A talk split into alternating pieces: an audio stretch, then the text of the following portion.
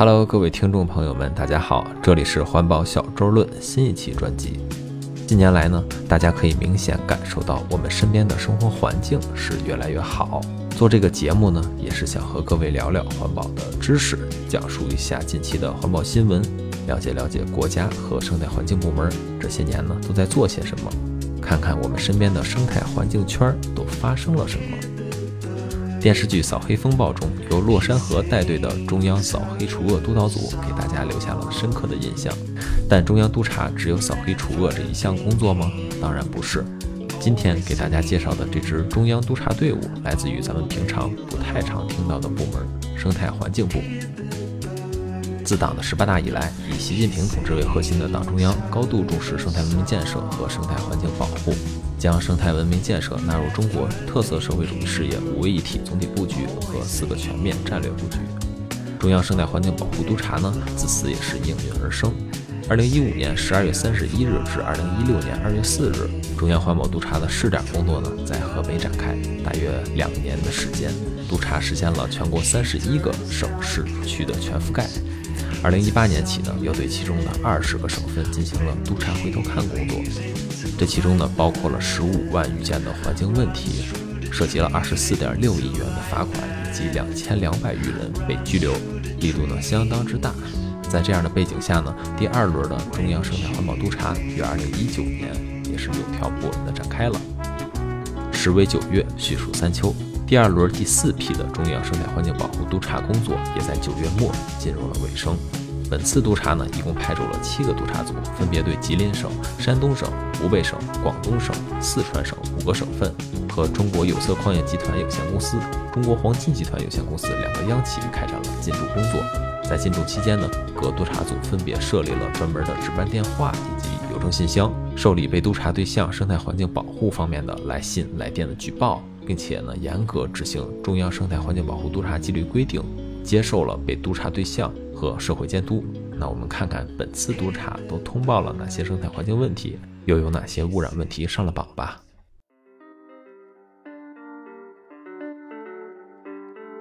一、吉林省长春市农安县集砖厂曲土坑变身垃圾填埋场，严重威胁地下水安全。长春市农安县烧锅镇第二集砖厂呢，建于上个世纪的八十年代。于二零一八年七月份停产。这个机砖厂呢，长期生产曲土，形成了一个大概总容积约三十万立方米的曲土坑。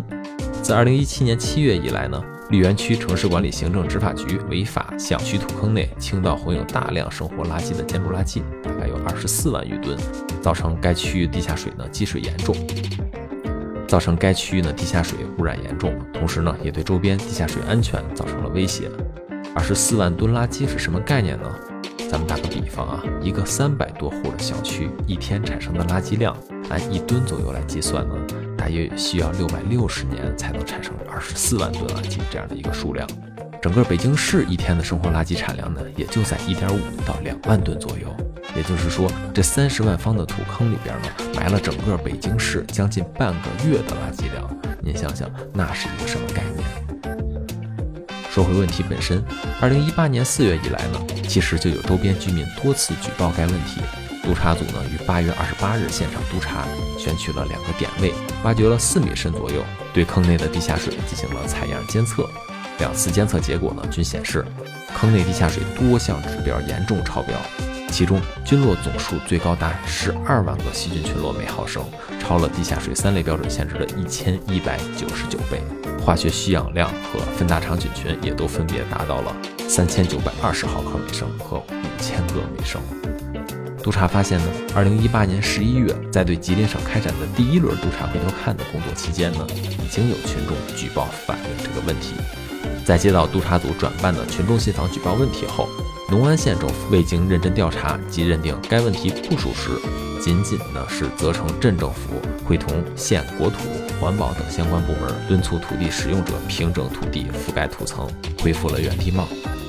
长春市呢对该问题提及办理后，原绿园区市容环境卫生管理局向长春市城市管理局出具了一个虚假证明，内容是这样写的。此处只用于建筑垃圾、建筑残土回填，不存在生活垃圾。通过这个虚假证明呢，试图蒙混过关。长春市城市管理局等部门呢，在没有进行认真复核的情况下，就要求农安县对该问题予以消耗处理。长春市在调查核实信访过程中呢，不严不实，工作组过场，敷衍应对。绿园区违法填埋混有大量生活垃圾的建筑垃圾。农安县在接到多次举报后，没有经过认真的核查，导致了有关问题长期未得到解决，环境隐患日益突出，终于在本轮督查工作中浮出了水面，成为了本轮首个被通报的生态环境污染问题。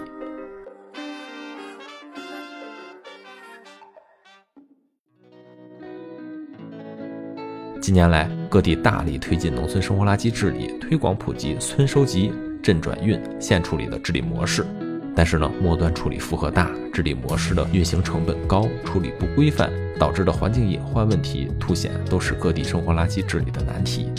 自然禀赋决定源头分类减量，是生活垃圾治理的必然选择。大量的试点实验呢，也表明，咱们农村地区可以有效推行生活垃圾减量与资源化的利用。在目前呢，我国垃圾分类、减量与资源化利用工作呢，也日渐成熟。希望在不远的将来，生活垃圾的处理不会成为困扰我们的难题，也希望这类严重影响咱们老百姓的非法填埋生活垃圾的问题能够日益减少吧。随着督查工作的不断深入呢，山东省泰安市、湖北省黄冈、孝感、襄阳等市。广东茂名的生态环境问题陆续遭到上报通报，其中又涉及了哪些环境问题？生态环境主管部门、相关政府及职能部门又在其中扮演了什么样的角色呢？下期节目呢，将继续为大家讲述海子河、大堰河河水变红的故事。本期节目结束，感谢您的订阅、转发、关注，我是小周，与您聊聊环保，咱们下期见。